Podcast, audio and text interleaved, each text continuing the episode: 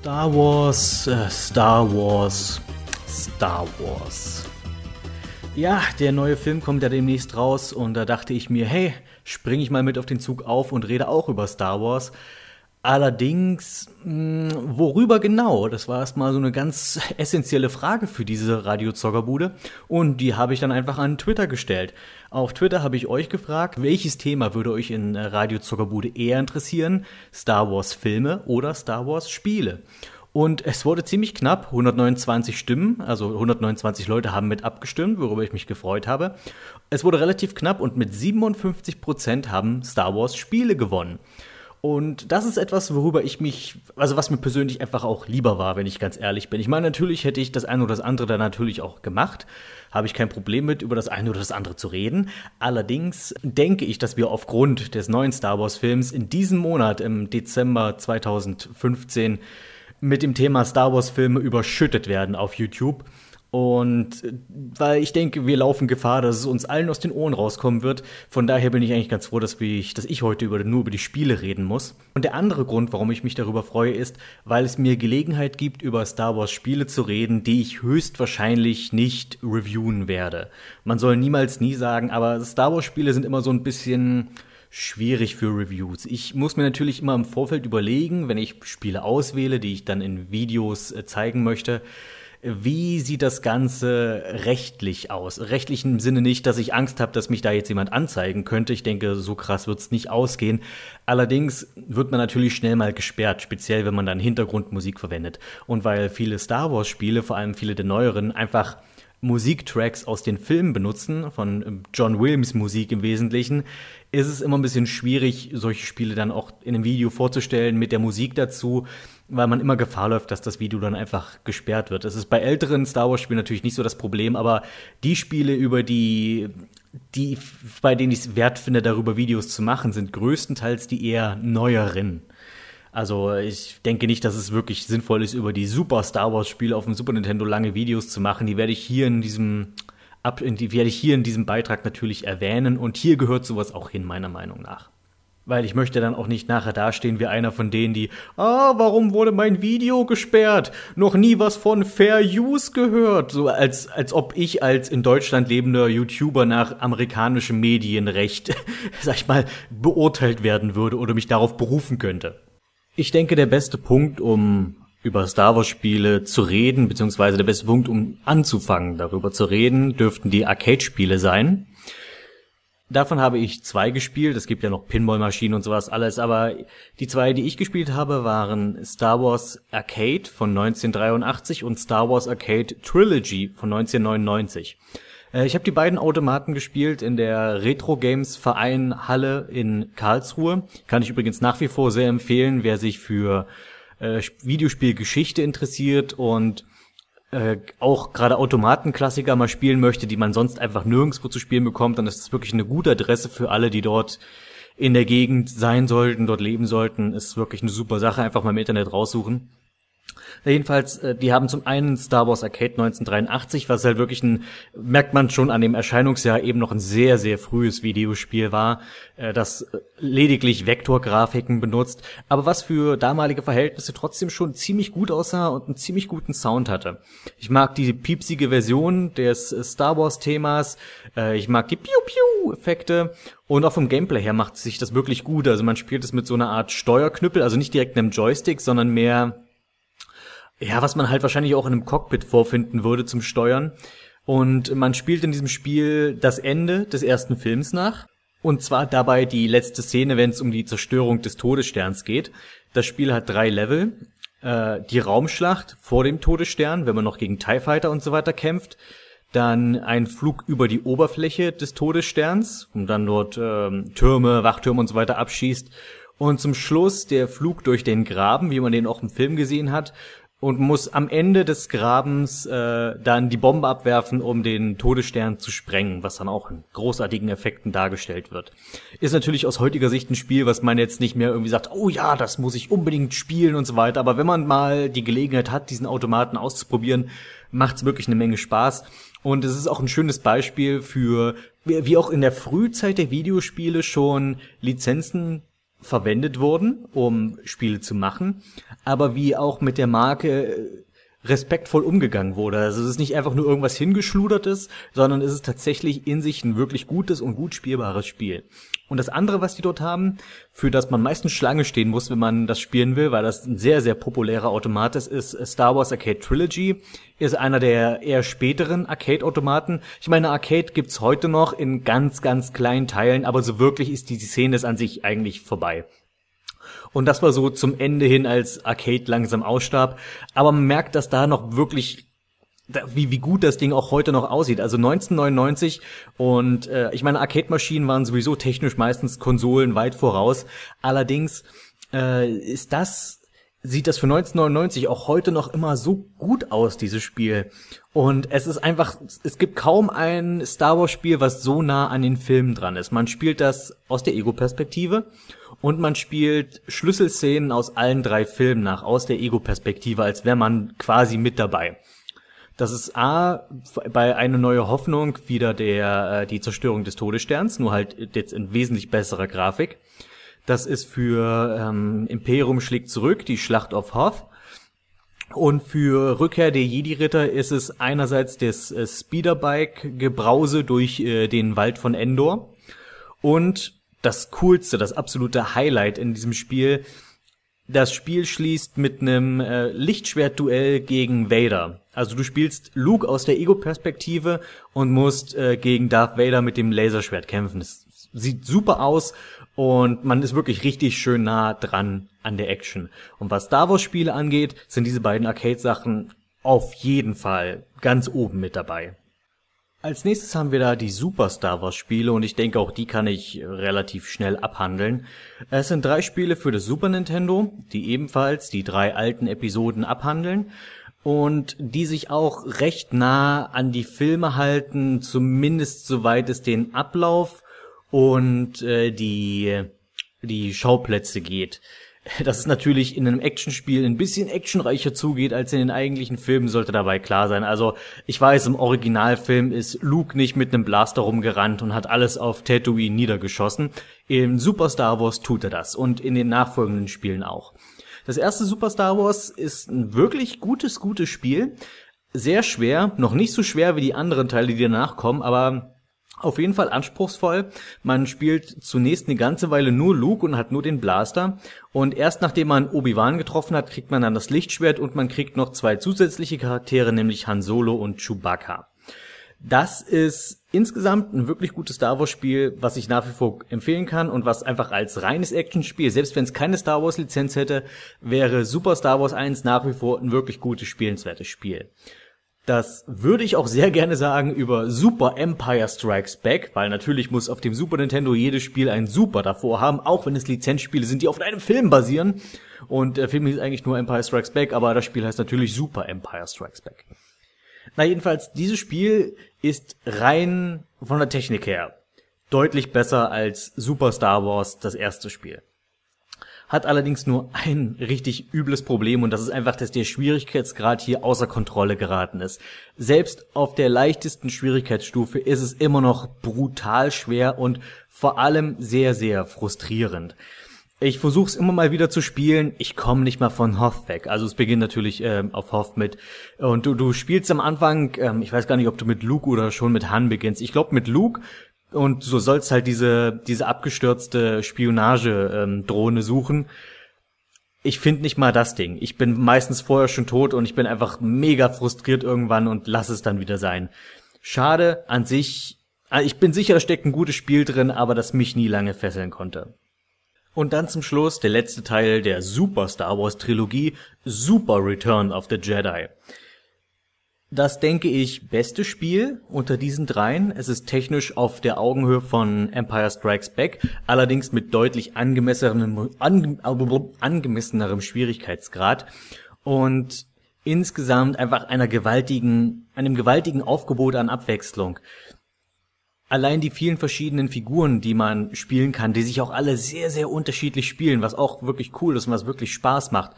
Du hast Luke, der inzwischen voll ausgebildeter Jedi ist. Das heißt, du hast nicht nur Luke, der mit einem Lichtschwert rumrennt, sondern der auch noch allerhand abgefahrener, cooler Jedi-Kräfte hat. Deutlich mehr Jedi-Kräfte, als wir es im Film gesehen haben. Du hast Chewbacca, der mit seiner Armbrust rumrennt. Du hast Prinzessin Leia, die anfangs mit einer Nahkampfwaffe, so eine Art Speer rumläuft. Später, glaube ich, auch noch einen Blaster bekommt. Du hast Han Solo, den kriegst du natürlich erst später im Spiel dazu, der ist ja nicht von Anfang an dabei. Du kriegst auf Endor Wicked den Ewok dazu, der da mit Pfeil und Bogen rumschießt und äh, die Pfeile, wenn du die in Bäume schießt, kannst du quasi als Treppe benutzen, um auf höher gelegene Ebenen zu kommen. Und wenn man es genau nimmt, spielst du auch noch Lando Calrissian, weil es gibt auch noch Flugmissionen, wo man den rasenden Falken spielt und äh, am Ende die Schlacht austrägt gegen den neuen Todesstern. Und dadurch gibt es auch noch eine gewisse Vielfalt, obwohl die Level sich an sich nicht verändern. Aber du kannst jedes Level auf so unterschiedliche Weise spielen, einfach dadurch, dass du angemessen pro Level, das du spielst, einen anderen Charakter spielen kannst. Also Luke und Chewbacca spielen sich sehr, sehr unterschiedlich, aber du kannst Jabba's Palast sowohl mit Luke als auch mit Chewbacca stürmen. Und diese Charakterauswahl ist eine super Idee und einfach eine sehr, sehr gute Nutzung der Star Wars Lizenz. Und es zeigt bereits auf dem Super Nintendo, und ich weiß, die Zeit damals war, gerade was Lizenzspiele angeht, nicht immer ganz einfach, weil du, viele, viele Spielefirmen haben sich einfach nur große Namen eingekauft und damit dann, dann einfach da irgendwelche Spiele hingemurkst und weil sie wussten, okay, der Name wird das Ding schon verkaufen, aber nicht, das, weil das Spiel gut ist. Und die LucasArts Games aus der Zeit sind etwas ganz anderes. Das gilt sowohl für die Indiana Jones Spiele, aber das gilt auch für diese Star Wars Spiele. Und gerade die Super Star Wars Spiele zeigen sehr gut, wie man auch schon damals effektiv so eine Lizenz in ein gutes Spiel umwandeln konnte. Auch wenn die mitunter etwas zu schwer sind für meinen Geschmack, ist es trotzdem ein absolutes Muss für jede Super Nintendo Sammlung, die Super Star Wars Spiele. Dann ist da Shadows of the Empire, das N64 Spiel. Sehr interessanter Ansatz, es ist das erste Star Wars-Spiel, an das ich mich erinnern kann, das auf keinem der bekannten Filme basiert, sondern es spielt zwischen Episode 5 und Episode 6. Es beginnt auf Hoth und man spielt einen alten Kumpel von Han Solo, irgendeinen so anderen Schmugglertypen, äh, Dash irgendwas heißt der. Und äh, was, was der so treibt zwischen den Filmen, darum geht es im Wesentlichen. Das Problem mit diesem Spiel ist für mich ähnlich wie Super Empire Strikes Back. Äh, der Anfang ist einfach irgendwie ziemlich frustrierend, würde ich mal sagen. Also der, der eigentliche Anfang hier ist noch ziemlich gut. Man fliegt auf Hoff rum und kann äh, AT-ATs, das sind glaube ich die großen, äh, diese Kamelroboter, äh, kann die erledigen und Seile in die reinschießen und dann die Beine verbinden wie im Film und so weiter. Also das ist schon mal sehr gut gelungen und kann so diese Dro kann die Drohnen abschießen und den ganzen Kram. Aber dann geht's leider in die Fußmission, wenn man dann in der Basis von Hoth unterwegs ist. Und das macht noch eine ganze Weile ganz gut Spaß, solange man gegen Sturmtruppen kämpft und zwischendurch sind dann diese komischen Yeti-Viecher, die äh, den, den Luke mal einen Arm abgesäbelt hat, dem einen. Und davon gibt's da Rennen in der Hoff-Basis auch plötzlich auch noch welche rum. Sind ziemlich badass, die sollte man sich auf jeden Fall vom Leib halten. Und dann kommt der erste Boss. Und der erste Boss ist ein Kampf gegen einen ATST. Das sind diese Hühnerroboter. Das also die, die halt das Imperium ist, sind, sind große, sind große Freunde von Zoobesuchen. Die haben also Kamelroboter und die haben äh, Hühnerroboter. Und man muss einen Nahkampf gegen den Hühnerroboter gewinnen. Und zwar nur mit seinem kleinen doofen Blaster. Und man hat vielleicht ein paar Raketen gefunden, wenn man Glück hatte. Und der Kampf dauert einfach ewig. Und ich habe einfach immer gedacht, okay, irgendwas muss ich falsch machen. Die können doch nicht ernsthaft von mir wollen, dass ich mit meiner kleinen Pistole den ATST besiege. Weil selbst du kannst dem Schaden machen mit deinem Blaster, aber das ist halt absolut minimal. Man sieht dann, wie langsam die Prozente runtergeht in diesem, in, diesem Bosskampf.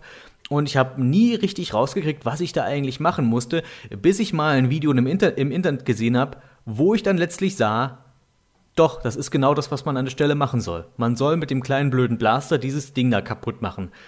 Und das halte ich dann doch für naja, hätte man sich vielleicht irgendwie was anderes einfallen lassen können, anstatt einfach nur die grobe, direkte Variante, vielleicht irgendwie, ah, nochmal schnell irgendwo anders hin in der Basis und vielleicht eine bessere Waffe suchen oder sowas. Mit irgendwie, keine Ahnung, in, in Battlefield würde man jetzt plötzlich einen Raketenwerfer finden oder sowas, nehme ich mal an. Äh, wenn man hier sozusagen einfach irgendwo im Level hätte eine Waffe mitnehmen müssen, die einem jetzt den Bosskampf ein wenig, äh, ein wenig sinnvoller gestalten lässt oder dass man den irgendwie weglocken muss in irgendeine Falle oder sowas. Das haben spätere Star Wars-Spiele zum Beispiel sehr gut hingekriegt. Ich denke da gerade an äh, Jedi Academy, darüber, darüber werde ich, werd ich dann auch später noch reden. Na, jedenfalls, das war für mich immer so ein ziemliches Problem. Und dabei hat dieses Spiel ja eigentlich sonst gewaltiges Potenzial. Es ist für ein N64-Spiel, sieht es gar nicht mal so schlecht aus. Es nutzt die Lizenz, wie auch die Spiele davor, ziemlich gut und hat diesen kreativen Ansatz zu sagen, hey, wir erzählen eine Nebengeschichte und erzählen nicht einfach nur irgendeinen Film nach. Und es fühlt sich auch an wie ein Star Wars-Spiel. Ich bin froh, dass man tatsächlich nur einen Söldner spielt und keine Jedi-Kräfte oder sowas hat. Dadurch bleibt dieser Action-Anteil einfach ein bisschen purer, ein bisschen reiner, würde ich sagen. Vor allem, wenn man dann später noch ein Jetpack dazu bekommt, kann man sich so ein bisschen fühlen wie Boba Fett und dann mit dem Jetpack rumfliegen und auf Gegner schießen. Man hat natürlich auch natürlich, man hat natürlich auch später noch den obligatorischen Endkampf gegen Boba Fett. Der muss ja irgendwie in jedem zweiten Star Wars Spiel vorkommen. Naja, ich hätte gerne mehr von dem Spiel gesehen. Ich habe es allerdings einfach nie besonders weit gespielt. Vor allem eben wegen diesem ersten blöden Endkampf. Ich bereue es ein bisschen, aber andererseits auch wieder nicht, weil da muss ich sagen, ich, ich gebe mir da jetzt nicht unbedingt selbst die Schuld, dass ich das nicht weitergespielt habe, sondern denke, hey, da hätte man zumindest für den ersten Bosskampf sich ein bisschen was anderes einfallen lassen können, dass es nicht gleich so, äh, so, so direkt auf die Fresse ist, würde ich sagen. Vor allem, weil das Spiel bis dato eigentlich sehr fair war. Nur der erste Boss ist halt irgendwie aus der Art geschlagen. Star Wars Battlefront 1 und 2. Über diesen Ego-Shooter habe ich mich schon vor einiger Zeit mal ein bisschen ausführlicher ausgelassen. Das war damals in einem Parabla über das Thema Ego-Shooter. Und ich will einfach nur ganz kurz zusammenfassen, was ich davon halte, weil ich, wie gesagt, schon mal ein bisschen länger darüber geredet habe. Äh, Star Wars Battlefront 1 war ein nettes Spiel, als es rauskam, und es war im Wesentlichen einfach nur ein 1 zu 1 Klon von Battlefield 1942, nur halt mit Star Wars Lizenz.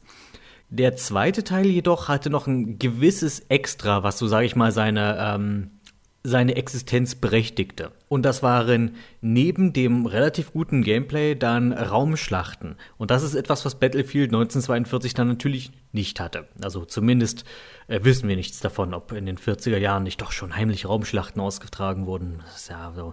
Und mit den, mit den Amis auf dem Mond und sowas weiß man ja nie. Nee, jedenfalls äh, die, die, das Gameplay an sich hat mir schon immer echt großen Spaß gemacht. Auch das Prinzip äh, des alten Battlefield, ich weiß nicht, wie die Spiele sich heute so spielen, fand ich eigentlich immer ganz spaßig, gerade im Multiplayer. Und die Raumschlachten ähm, waren dann einfach nochmal ein bisschen, na, es war eigentlich nochmal ein cooles kleines Extra, dass du halt in einem Hangar startest, sondern du startest nicht einfach im Flugzeug, sondern du startest im Hangar der jeweiligen Fraktion, der du angehörst. Und schnappst dir einfach ein Raumschiff, entweder ein Bomber oder ein Jäger oder sonst was, fliegst los und kämpfst im Weltall und kämpfst gegen andere Jäger und Bomber oder aber du greifst direkt ähm, das feindliche Schlachtschiff am Wesentlichen an, also das große, also den feindlichen Hangar sozusagen, kannst du auch angreifen. Und ich fand es immer ganz cool, dass du die verschiedenen Teile des Schiffes attackieren konntest, den Schildgenerator, die Brücke, die einzelnen Geschütze. Du kannst auch mit deinem äh, Gleiter oder mit deinem, ähm, mit deinem Flugvehikel kannst du auch im feindlichen Hangar landen, aussteigen und dann dort anfangen zu kämpfen. Äh, meistens eher aussichtslos, weil so viele Gegner dort sind. Aber wenn du schaffst, dich in irgendwelche in die Gänge vorzukämpfen, dann wird es eigentlich relativ machbar. Nur der Hangar an sich ist erstmal schwierig. Und weiter hinten im, im Raumschiff, wenn du dann reinläufst in das feindliche Raumschiff, kannst du das von innen noch sabotieren. Also zum Beispiel den Schildgenerator von innen attackieren, indem du dort Sprengstoff legst oder sowas. Das fand ich einfach alles ganz, das fand ich insgesamt einfach einen Haufen coole Ideen, äh, die der Star Wars-Lizenz letztendlich auch würdig waren und einfach an sich ein gutes Actionspiel. Das Einzige, was ich schon immer sehr kritisch in diesem Spiel fand, waren die Helden, die man von Zeit zu Zeit spielen kann. Also Luke, Vader, Darth Maul, Yoda und so weiter kann man irgendwann mal spielen. Das mochte ich deshalb nicht, weil die einfach so extrem überpowered waren, speziell Darth Maul. Im Singleplayer ist das okay, finde ich. Da ist es schon ganz spaßig, mal mit Darth Maul über die äh, Karte zu rennen und äh, Gegner niederzumetzeln im Zehnerpack. Im Multiplayer ist es aber, finde ich, sehr, sehr deplatziert und muss da auch nicht sein. Also es ist einfach nur, es gibt einfach nur einem Spieler einen wirklich unfairen Vorteil und mehr als das ist es letztlich nicht. Und wo wir beim Thema Battle mit Star Wars sind, es gibt noch Star Wars Battleground. Das ist ein Spiel, das so gut wie keiner kennt. Das ist ein Strategiespiel immer wenn ich davon rede, dann sagen die Leute, ach hier, dieses Empire at War. Und dann, nein, nicht Empire at War, Star Wars Battleground. Und Star Wars Battleground ist im Wesentlichen eine 1 zu 1 Kopie von Age of Empires. Wie passend also der Name gewählt ist. Battle, äh, Battlefront war ein 1 zu 1 Klon von Battlefield und jetzt haben wir Battleground, was ein 1 zu 1 Klon von Age of Empires ist. Nur äh, Battleground ist nochmal eine Spur dreister, als es Battlefront war. Das ist wirklich, es ist einfach Age of Empires, nur halt mit Star Wars Figuren. Und stattdessen, dass du Holz abbaust, baust du halt irgendwelche Kristalle ab. Du hast aber auch diese vier Grundrohstoffe, mit denen du dann alles machen kannst. Du hast diese vier diese vier Fortschrittsstufen, die du erforschen kannst. Du hast den Tempel, in dem du deine und deine Tem dein Tempel und deine Festung, in dem du deine Spezialtruppen ähm, ausbilden kannst. Es ist also wirklich Age of Empires, aber dafür ist es zumindest gut geklaut. Also es spielt sich genauso gut wie Age of Empires letztlich auch. Und insofern, wenn man Age of Empires das Spielprinzip mag und einfach gerne das für die Star Wars für Star Wars Universum hätte, dann ist das dein Spiel. The Force Unleashed steht als nächstes auf meiner Liste. Das ist ein Actionspiel, ja, besser sogar gesagt ein spielbarer Actionfilm, würde ich sogar fast sagen. Man schaut sehr, sehr viele Zwischensequenzen zwischen den Leveln.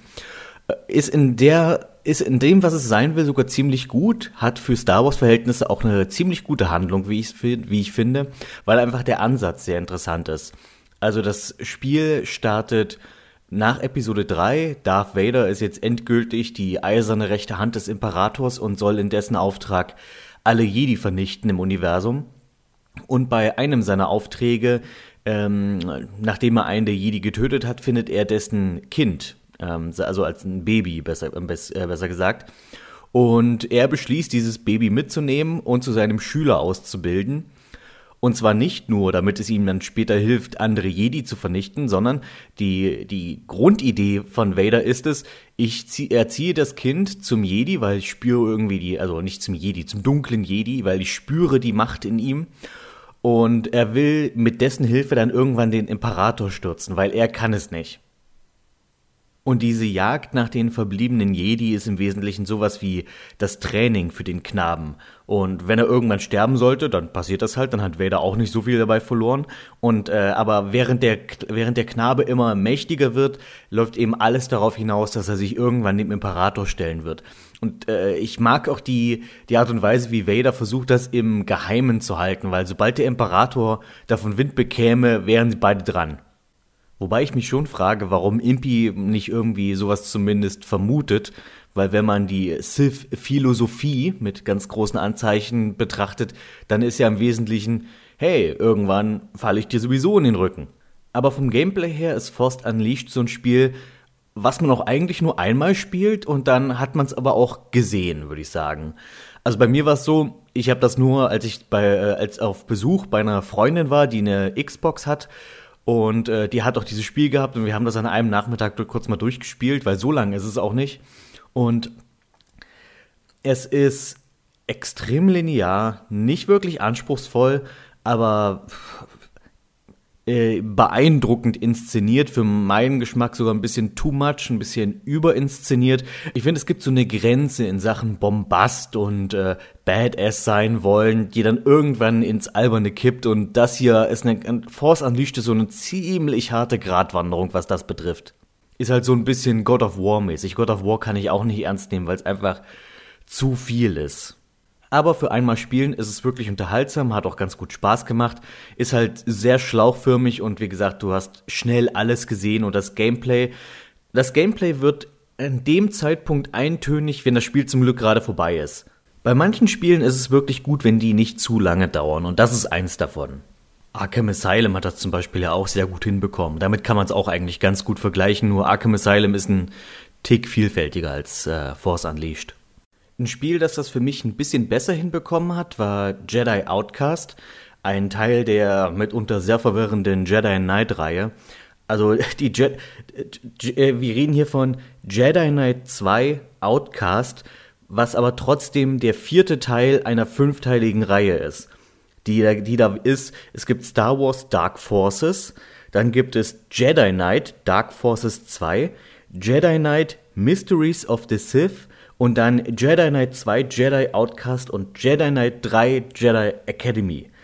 Ja, der dritte Teil ist eigentlich der fünfte und ich bin mir nicht sicher, was, also das ist eins dieses, was äh, James Rolfe wahrscheinlich bei Chronologically Confused mit untergebracht hätte, wenn er davon wüsste. ähm, so eine Reihe, die es irgendwie nicht auf die Reihe bekommen hat, sich einen vernünftigen Reihen, Reihenfolgen äh, Spaß, äh, eine vernünftige Reihenreihenfolge zu überlegen. Held dieser Reihe ist Kyle Katan, wie ich finde, einer der besseren Star Wars Spielecharaktere. Nicht super deep oder irgend sowas, aber sehr charismatisch. Man fiebert mit ihm als Held schon irgendwo mit, was auch mitunter an der ausgezeichneten deutschen Synchronisation dieses Spiels liegt. Was aber für mich das Ausschlaggebende ist, ist hier die Vielfalt des Ganzen.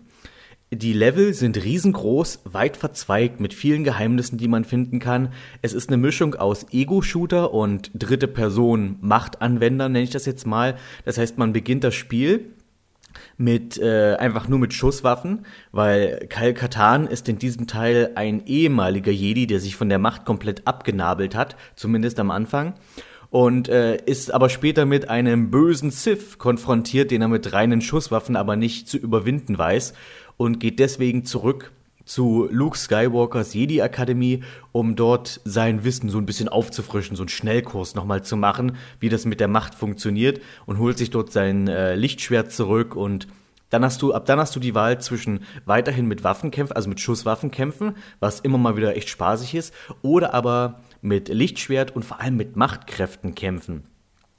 Also man, äh, man bekommt auch eine große Auswahl an wirklich interessanten und spaßigen Machtfähigkeiten, und zwar sowohl helle als auch dunkle Kräfte, weil er eben ein ehemaliger Jedi ist und sich nicht so komplett an Rot oder Blau halten muss. Das heißt, er kriegt so Grundfähigkeiten wie Heilung, ähm, dann kriegt er so eine Art Machtblick, mit dem man Geheimnisse aufdecken kann.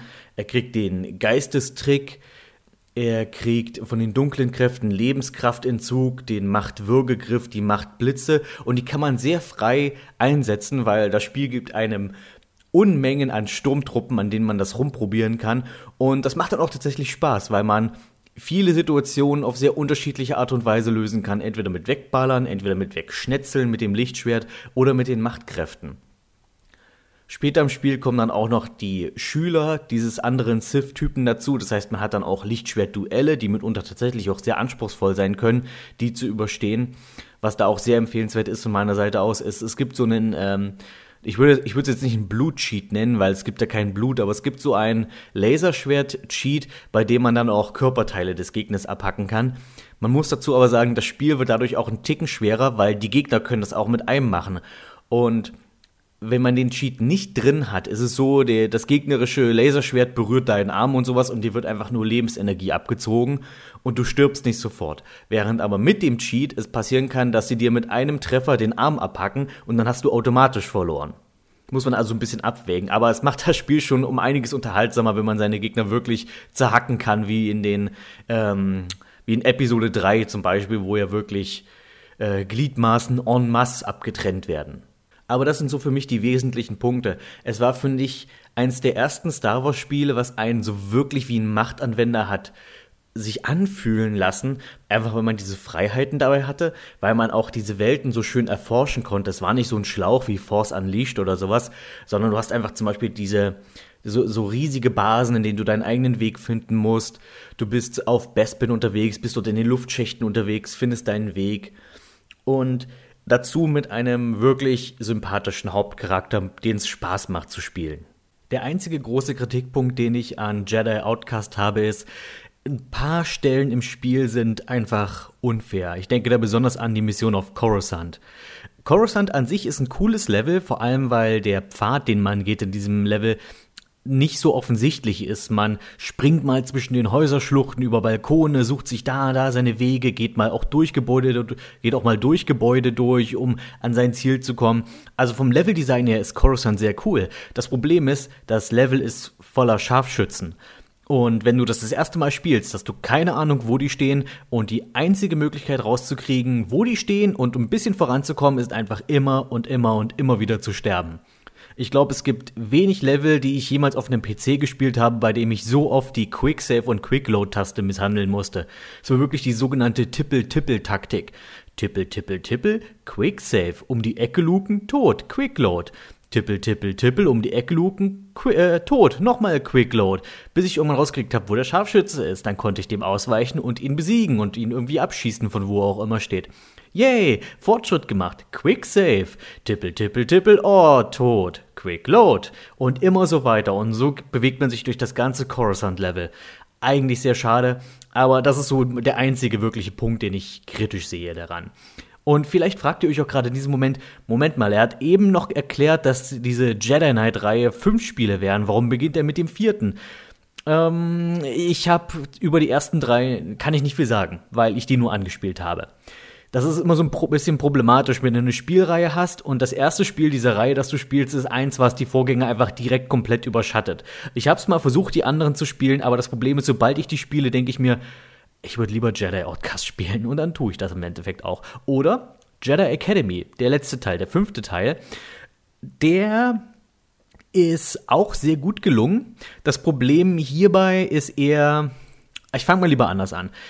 Jedi Academy macht manche Sachen deutlich besser als Jedi Outcast und manche Sachen macht es leider nicht ganz so gut. Zum Beispiel das Leveldesign, finde ich, ist in äh, Jedi Academy eher langweiliger, obwohl du mehr Level hast tatsächlich. Also es werden so viele Szenarien abgehandelt in Jedi Academy, wie es nur irgendwie geht. Du bist mal auf einem Wüstenplaneten mit fleischfressenden Riesenwürmern, mal bist du wieder auf Coruscant ohne Scharfschützen diesmal, mal bist du auf irgendeiner Raumstation und wirst von einem mutierten Rancor äh, verfolgt.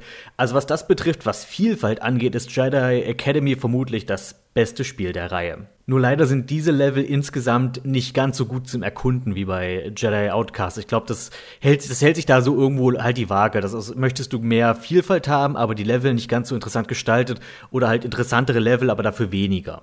Außerdem sehe ich irgendwie kritisch, dass du bei Jedi Academy wirklich von Anfang an den Jedi spielst. Also du hast zwar auch nach wie vor alle Schusswaffen, die du auch im Vorgänger hattest bei Jedi Outcast, Allerdings benutzt man die. Also es gibt seltene, äh, äh seltene Situationen, bei, bei der es sinnvoll ist, diese Waffen zu benutzen. Gelegentlich mal das Scharfschützengewehr rauszuholen, um einen weit entfernten Gegner einen anderen Scharfschützen zum Beispiel irgendwie abzuschießen. Ja, dafür. Aber ansonsten Sturmtruppen und sowas mit Lichtschwert und Machtkräften niedermachen. Also ich habe da wirklich, ich sehe da nie, warum ich da jemals, äh, keine Ahnung, den Blaster rausholen sollte. Außerdem ist der Hauptcharakter Jaden eben einfach nur ein unbeschriebenes Blatt. Denn in, das, in diesem Teil erstellt man sich seinen Jedi selbst. Man spielt nicht einfach Kal Katan wie in den Vorgängern, sondern macht sich halt eine eigene Figur und die heißt Jaden und dieser Name ist extra so gewählt, dass es für Männer als auch für Frauen funktioniert. Das heißt, du kannst dich entscheiden, ob du einen Mann oder eine Frau spielen willst. Du kannst auch die Rasse selbst entscheiden. Also neben Menschen gibt's dann eben noch ähm, Twi'lek, äh, die Rhodianer und dann auch diese seltsamen Brauntypen, deren Namen ich mir nie merken kann, die aber einfach nur hässlich aussehen. Und leider hat diese Person einfach keine Persönlichkeit, weil sie ist im Wesentlichen das, was die Helden auch damals in den Goldbox-Rollenspielen waren, wie ähm, hier Eye of the Beholder und so weiter, wo du einfach, wo, wo ein Held erstellen bedeutet, du kannst dir aussuchen, welches Gesicht er hat und du kannst einen Namen eingeben und das war's eigentlich. Also der hat keine Persönlichkeit darüber hinaus, über die eine Sache, die er macht, als Kämpfer oder Magier oder so weiter. Und hier ist eben, äh, der Jaden oder die Jaden hat keine Persönlichkeit darüber hinaus, äh, was er als Jedi tut oder sie. Und das ist eben im krassen Vergleich zu Kyle Katan äh, leider schon ziemlich, ziemlich schade. Wobei ich sagen muss, ich kann verstehen, warum man das gemacht hat. Nicht nur einfach, um dem Spieler sozusagen die Möglichkeit zu geben, eine eigenen, einen eigenen Jedi zu entwickeln. Und äh, dazu komme ich auch gleich noch, wie sich das Gameplay technisch auswirkt. Ähm, aber das Ding ist, Kyle war jetzt der Held für vier Spiele und das, es, es soll nicht, es ist mir ganz recht, wenn es nicht irgendwann diese Metroid-Züge annimmt, wo man am Anfang des Spiels erstmal wieder alle Fähigkeiten aus dem Vorgänger verlieren muss, um die dann wieder aufzubauen. Das heißt, ich bin eigentlich ganz dankbar, dass Kyle eben nicht mehr erstmal alle Kräfte verlieren muss, um dann wieder komplett neuer Jedi-Meister zu werden. Nein, stattdessen hat man gesagt, okay, wir geben dir einen neuen Charakter und der geht zu Luke Skywalkers Jedi Akademie und sein Lehrmeister ist Kyle Katan. Und bam, schon ist Kyle Katan wieder im Spiel drin. Er ist eine wichtige Figur, er ist an vielen Missionen beteiligt, er berät dich als dein Lehrer und er ist eben dein Ausbilder. Also insofern wirklich gut durchdacht an der Stelle. Außerdem mag ich, äh, dass die, dass man selbst bestimmen darf, wie sich die Machtkräfte entwickeln. Also man behält, man hat auch hier wieder alle Machtkräfte zur Verfügung, die auch schon Kyle im Vorgänger hatte, aber bei dem, bei dem stiegen die automatisch an. Also jede Machtkraft hat mehrere Level, die man eben aufstufen kann und umso mächtiger wird das dann natürlich. Und man kann nach jeder geschafften Mission einen Punkt vergeben und eine Fähigkeit entweder neu erlernen oder weiter verstärken. Und je nachdem, ob das eine helle oder eine dunkle Seite Kraft ist, sagt dann auch Kyle gelegentlich was dazu, wie so, oh, pass auf, dass du mir nicht zu sehr auf die dunkle Seite rutscht. Ich weiß, es ist verführerisch und die, und die Kräfte, die die dunkle Seite hat, sind auch irgendwie cooler mit Blitze schießen und sowas. Ich kann das verstehen, aber denk dran, du bist an der Jedi-Akademie. Und später im Spiel darf man sich ja dann auch entscheiden, ob man äh, den Jedi treu bleibt oder ob man äh, oder ob man Sith wird und versucht, die Jedi-Akademie zu stürzen. Und eine andere schöne Entwicklung, wie ich finde, ist, dass man auch den Lichtschwertstil entwickeln darf. Das heißt, man fängt am Anfang an, du bist nur einfach ein doofer kleiner Padawan mit deinem Lichtschwert und du kämpfst mit einem Lichtschwert und du hast nur einen Kampfstil drauf. Und später kann man dann einen zusätzlichen Kampfstil lernen, entweder einen schnellen Stil oder einen starken Stil. Und noch später kann man entweder diesen Einhandstil noch weiter verfeinern, indem man noch einen dritten Stil dann lernt, oder aber man wechselt und zwar entweder auf Doppelklingenschwert oder auf zwei Lichtschwerter gleichzeitig, was einfach super cool ist. Im Endeffekt bedeutet das, dass man mit zwei Klingen gleichzeitig ist man einfach sehr schnell und sehr gewandt, aber man kann nicht so gut blocken, weil man halt so viel koordinieren muss. Äh, das Doppelklingenschwert ist ein bisschen langsamer zu führen, aber dafür einfach stärker, weil du mehr Wucht reinlegen kannst. Aber einfach wirklich cool, dass es diese, diese, diese Möglichkeit gibt, sich zu entscheiden, wie du diesen, wie du deinen eigenen kleinen Jedi entwickelst und wie er dann sich später kämpferisch verhalten soll. Insofern, Jedi Akademie auch ein absolut empfehlenswertes Spiel. Wer wirklich auf Star Wars Spiele steht, das ist eine meiner größten Empfehlungen überhaupt. So, weiter geht's im Text und zwar mit einem weiteren Spiel, das ich sehr empfehlen kann. Und ich warne schon mal vor, es kommen nur noch Spiele, die ich sehr empfehlen kann. Das heißt, es wird also ab jetzt ziemlich positiv bleiben. Also es tut mir sehr leid, ich, ich würde gerne motzen oder sowas, aber ich, ich kann leider nicht. Bin da, bin da einfach zu positiv eingestellt. Äh, das nächste Spiel, was ich besprechen möchte, ist äh, Republic Commando. Ein Ego-Shooter mit taktischen Elementen allerdings wahnsinnig gut inszeniert. Das ist wieder so ein Fall wie, was wir vorhin bei Force Unleashed hatten, ähm, ein stark inszeniertes Spiel, was sich mehr wie ein spielbarer Film anfühlt. Es ist nicht besonders lang, aber es ist in diesem Fall ähnlich wie bei Force Unleashed ein Vorteil, nämlich dass es genau dann aufhört, bevor es anfängt, eintönig oder, oder langweilig zu werden.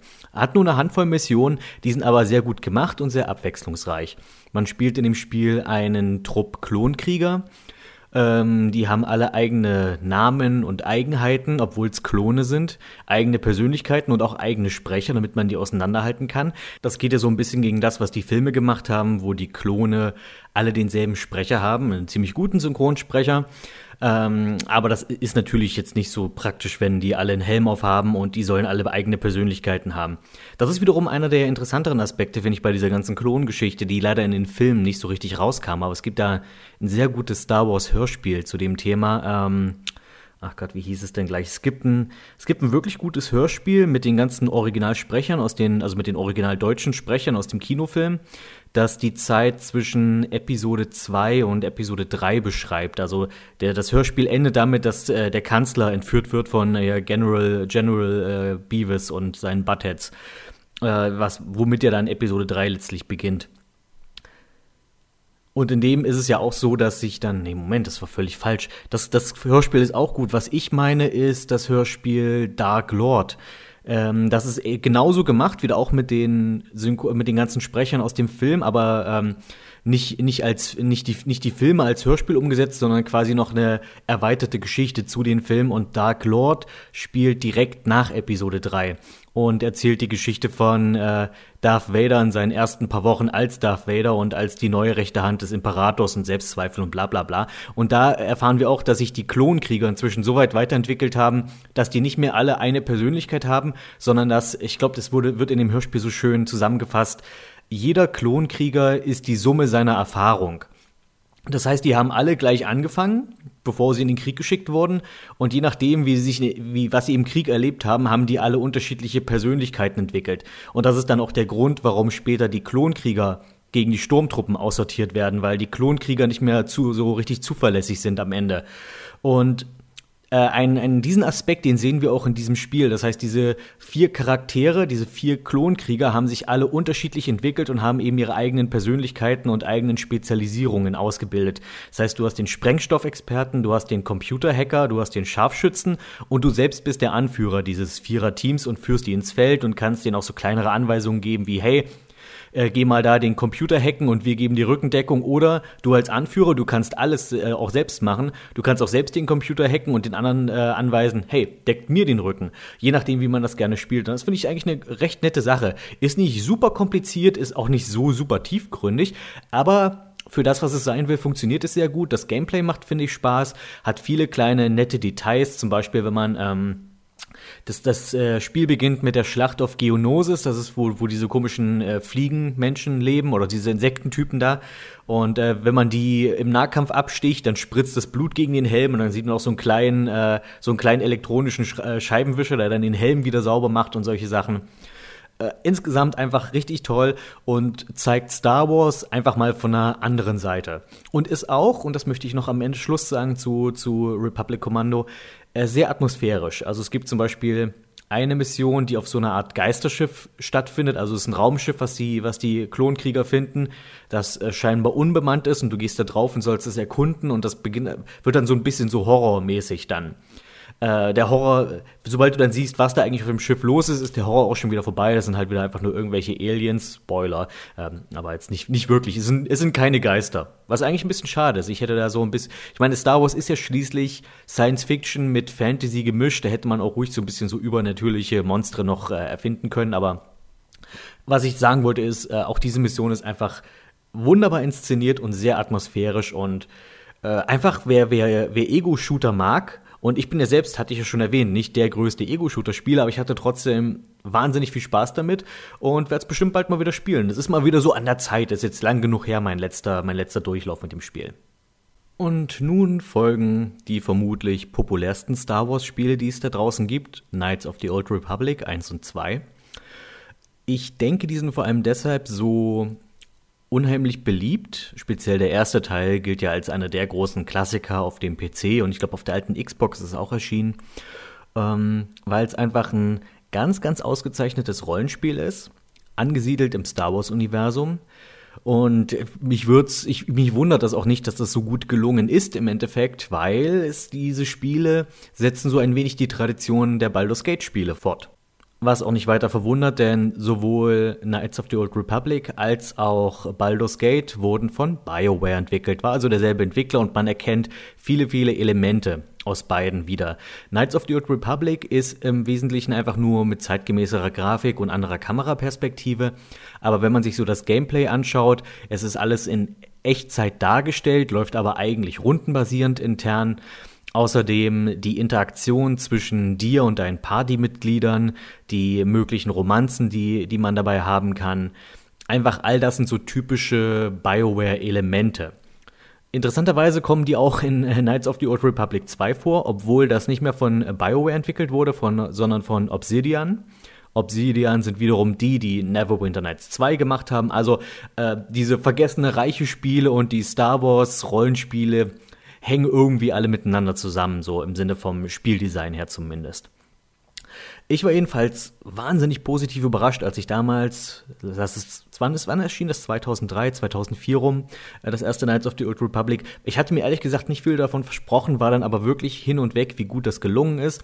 Man hat zwar nur im Wesentlichen drei Klassen zur Auswahl, die man spielen kann, die unterscheiden sich aber gut genug durch die einzelnen Fähigkeiten, die man haben kann. Im Wesentlichen gibt es den, ähm, den Soldaten, den Speer und den Techniker im Grunde genommen. Also was sich übersetzt, was jetzt übersetzt so viel heißt, wie du hast den, den Kämpfer, den Magier und den Dieb. Und das nochmal später im Spiel, wenn man dann seine Jedi-Ausbildung macht, dann nochmal in, in übersetzt für Jedi. Da gibt's dann den Jedi-Wächter und den Jedi-Krieger und so weiter. Ähm, und die, die sind repräsentativ ebenfalls für diese drei Grundklassen, die man haben kann. Dazu kommt eine Handlung, die überraschend gut ist dafür. Ähm, ich glaube, einer der großen Vorteile, die Knights of the Old Republic hat, ist, dass es nichts mit den Filmen zu tun hat, sondern dass es tausend Jahre vor den Filmen spielt. Deswegen Knights of the Old Republic. Wir sind also ganz, ganz weit in der entfernten Vergangenheit in der alten Republik. Und zwar zwischen in einem der scheinbar vielen Kriege zwischen den Jedi und den Sith. Das heißt, die Sith haben hier noch, sind hier noch ein eigenes Volk. Das sind nicht mehr einfach nur gefallene Jedi, die den Idealen der Sith folgen, wie wir später in den Filmen haben, sondern hier haben wir noch tatsächlich den Heimatplaneten der Sith und so weiter. Und insofern muss diese, müssen diese Spiele nicht darauf auf, äh, aufpassen, dass es irgendwie mit Filmkontinuität kollidiert und so weiter, sondern es kann so sein eigenes Ding machen. Was ist, was das Potenzial, aber wobei man das Potenzial da nicht völlig ausschöpft, muss ich leider sagen dazu. Soweit ich weiß, basiert äh, Knights of the Old Republic auf einem Comic, auf einem Star Wars Comic, ähm, der ebenfalls in der alten Republik angesiedelt ist und die in diesen Comics, zumindest von den Bildern, die ich gesehen habe davon, machen schon eher den Eindruck, als ob das wirklich tausend Jahre in der Vergangenheit spielt. Das heißt, ähm, halt auch die Fortbewegungsmittel sind alle irgendwie organischer. Die Sci-Fi-Elemente sind nicht ganz so weit ausgeprägt, wie wir es in den späteren, also wie wir es in den Star Wars-Filmen haben. Es macht mehr so einen He-Man-artigen Eindruck, sag ich mal so. Also nicht, nicht von der Qualität, sondern einfach von der, von der Gestaltung der Welt, sagen wir mal so. Und das macht Knights of the Old Republic das Spiel leider nicht, sondern die könnten auch, also wenn du jetzt, wenn du jetzt diese Zeitepoche nicht vor Augen hättest, könntest du die auch wirklich ins, mit dem Filmuniversum zusammen verknüpfen. Und das ist, macht's, das, das macht's leider ein bisschen schwierig, sich da noch reinzudenken mit diesem tausend Jahre in der Vergangenheit Sache, weil in tausend Jahren hat sich dann scheinbar im Star Wars Universum nichts entwickelt. Die, äh, die Soldaten von vor tausend Jahren kämpfen mit den gleichen Waffen wie die von heute, sag ich mal, wie in der Gegenwart. Ähm, die Raumschiffe sehen alle noch so aus, die Rüstungen sehen alle so aus. Also wirklich in, im Star Wars-Universum gab es anscheinend keinen Fortschritt in den letzten tausend Jahren. Und das ist etwas, was die Comics zumindest anders machen. Sondern die zeigen tatsächlich, okay, früher sah das, war das alles noch ein bisschen altertümlicher. Und da, dieser Aspekt fehlt leider bei den Spielen. Aber das ist so, finde ich, meine einzige Kritik daran, die, dass da nicht das Potenzial genug ausgeschöpft wurde. Ansonsten ähm, hat man eine wirklich gute Handlung geschrieben, die erst so ein bisschen braucht, um in Fahrt zu kommen. Ähm, und die später einen ganz ausgezeichneten Twist hat, wie ich finde. Inzwischen habe ich zwar schon von häufiger von Leuten gehört, ach, das hat man doch von schon meilenweit kommen sehen, den Twist und so weiter. Ähm, also ich kann nur von, jetzt von mir aus, von, von meiner Warte aus reden, ich habe den Twist nicht kommen sehen. Ich war wirklich hin und weg, als der dann später kam in der Handlung. Und ähm, ja, und es hat, er hat, also zumindest für mich hat er gut funktioniert. Ich habe den nicht tatsächlich nicht kommen sehen. In Teil 2 hat man ja sowas ähnliches nochmal versucht mit, ähm, äh, dass man quasi irgendwie einen unbekannten Bösewicht hat, der dann enthüllt wird, wer das eigentlich ist und so weiter. Da war es eine ganze Ecke, eine ganze Ecke offensichtlicher Meinung, Meinung nach. Im ersten Teil war die Enthüllung dieser bösen Gestalt, ähm, finde ich doch recht überraschend, aber auch gut gemacht. Da wird ja dann, bevor diese große Enthüllung kommt, ja nochmal so ein kleiner Zusammenschnitt gezeigt aus einzelnen Szenen und Dialogen, die bis dahin stattgefunden haben und die jetzt plötzlich in diesem neuen Licht, dass man jetzt, das jetzt auf die ganze Sache geworfen wird, auf einmal einen äh, völlig neuen Sinn ergeben. Und ja, also gut geschrieben, kann ich nur so sagen. Vom Gameplay her hatte ich eben auch eine groß, äh, große Menge Spaß damit, einfach durch die unterschiedlichen Klassen, die sich gut spielen, aber auch, dass man beispielsweise sein eigenes Lichtschwert dann bauen kann und damit wirklich, meine ich nicht nur, okay, ich entscheide jetzt, welche Farbe ich habe, das ist aber trotzdem ein, das ist aber trotzdem ein Aspekt, den ich sehr gern habe, weil ich mag das lila Lichtschwert, ist völlig verschwendet, völlig verschwendet an Mace Windu. Jeder coole Jedi sollte ein lila Lichtschwert haben. Mein Lichtschwert ist zumindest immer lila. Ähm, aber auch, dass man dadurch, dass man sich entscheiden kann, welche anderen Teile man im Lichtschwert verbaut und das hat dann andere Eigenheiten. Ähm, also entweder ist das dann ein bisschen wuchtiger oder ein bisschen schneller zu schwingen oder dies oder das. Eben so typische Rollenspiel-Variablen kann man damit noch beeinflussen, je nachdem, wie man dann sein Lichtschwert baut. Wenn man es dann überhaupt benutzen will. Man kann natürlich auch sagen, hey, ich bin ein Jedi, der aber seine übernatürlichen Kräfte dazu benutzt, um ein besonders guter Schütze zu werden. Also du kannst auch weiterhin auf Schusswaffen oder auf Sprengstoff oder sowas setzen. Ähm, ist aber meiner Meinung nach nicht ganz so effektiv wie, wie Lichtschwerter. Und vor allem später kommen einfach so, so viele Gegner, die man mit, äh, die auch selbst mit Lichtschwertern kämpfen. Und da ist ein Fernkämpfer immer so eine Sache. Ich habe das dann einfach so gerne gespielt, dass ich der Nahkämpfer bin und meistens als Backup äh, zwei Fernkämpfer hatte. Die Nebencharaktere ähm, auch nahezu alle eigentlich welche, die ich tatsächlich gerne mag. Die einzige, die ich nicht so mochte, ist natürlich die Frau, mit der man eine Romanze hat, die mich sehr an Yahera erinnerte oder an Eleni aus Neverwinter Nights 2. Man merkt halt hier doch diese Tradition der vergessenen reichen Spiele setzt sich fort, dass die ähm, dass die Hauptliebesbeziehung, die man so eingehen kann, irgendwie nervig ist. Und die, ich glaube, Bastila heißt sie, die weibliche Hauptfigur in diesem Spiel, die ist so, naja, nicht unbedingt mein Fall, muss ich sagen. Und der, der, die männliche Romanze auch nicht. Also wenn du, du kannst auch natürlich einen weiblichen Jedi spielen oder einen weiblichen Hauptcharakter und kannst dann mit einem der Männer in deiner Gruppe rumtorteln. Ähm, der ist ein bisschen besser als Bastila, so vom Charakter her, aber auch nicht so der Oberhammer. Aber ich mag Mission, das ist so eine kleine Twi'lek-Diebin, die, die war ganz cool. Du hast natürlich den äh, obligatorischen Wookie im Team. Ähm, du hast, ich glaube, der populärste Charakter ist dieser Killer-Übersetzungsroboter. Du hast also quasi C3PO als Badass und mit Killer-Programm, aber der eben auch alle Sprachen beherrschen und übersetzen kann. Sehr cooler Charakter. Da ich aber eigentlich immer einen guten Charakter spiele, habe ich ihn eher selten in der Gruppe gehabt. Also man wird ja dann häufig gefragt, ah, Jedi oder Sith und so weiter, aber ich bin eindeutig ein Jedi, ich halte die Jedi-Fahne hoch. Ähm, wenn ich schon ein Spiel habe, in dem ich, äh, in dem ich übernatürliche Kräfte habe, in dem ich übermenschliche Kräfte habe, dann will ich auch ein Held sein und was Gutes tun. Bösewicht spielen, das ist so, naja, halt so Teenagerhaft. Das, aus dem Alter bin ich raus. Knights of the Old Republic 2 ist da schon eine ganze Ecke umstritten. Also bei Teil 1 gibt es eigentlich wenig Diskussion, das gilt als eine der großen Rollenspielklassiker. Teil 2 hatte das Problem, dass es eigentlich nochmal Teil 1 war, nur mit einer anderen Handlung und mit einem nicht ganz so wichtigen Hauptcharakter, wie ich finde. Also der Hauptcharakter in Teil 1 entwickelt sich ja zu einer sehr wichtigen Persönlichkeit im Grunde genommen. Der Hauptcharakter in Teil 2 ist irgendwie immer nur so ein Dude, der irgendwie mit seiner Gruppe durchs All zieht. Teil 2 erschien mit 1 zu 1 derselben Grafik wie Teil 1 und wurde deshalb schon mal stark kritisiert, dass es da keine, keine Weiterentwicklung gab. Viele der Gruppenmitglieder sind auch irgendwie, naja, nicht ganz so sympathisch wie die aus Teil 1, zumindest jetzt nach meiner Einschätzung.